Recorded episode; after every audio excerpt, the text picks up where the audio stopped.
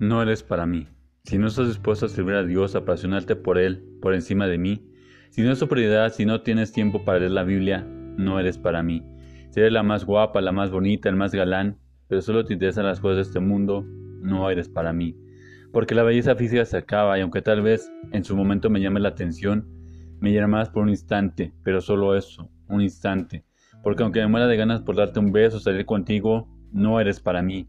Porque de qué me sirve salir contigo una vez, dos veces y que me sienta atraído por tu belleza exterior, si al final vamos en distintas direcciones. Si mientras yo quiero ir a la congregación tú quieres quedarte durmiendo bien el partido de fútbol, las novelas, no eres para mí. Y si tengo que alejarme de ti y le tengo que decir adiós aunque me duela, está bien. Porque yo no quiero tener a mi lado una persona que no sea para mí, que no me edifique. Y tal vez soñé contigo, tal vez eso es importante, pero es preferible estar solo y pasar tiempo con Dios, escuchando alabanzas, prédicas, leyendo un buen libro que estar con una persona que no te ayuda a crecer. Y es preferible tener que llorar una vez por tu partida, caminar con una persona que no es la que Dios tiene para uno. Porque he aprendido que sus planes son mejores que los míos.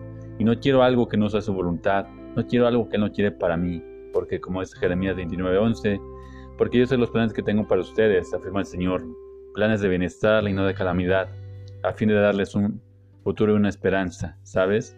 Me duele que una persona se tiene que ir de mi vida y me duele porque compartiste ciertas situaciones con esa persona y no es fácil decir adiós, pero he aprendido a confiar en Él, a saber que Él sabe mejor que lo que nos conviene y en su momento me duele, siempre he dicho Señor que sea tu voluntad y no la mía, que sea lo que tú sabes que es mejor para mi vida y no lo que yo deseo.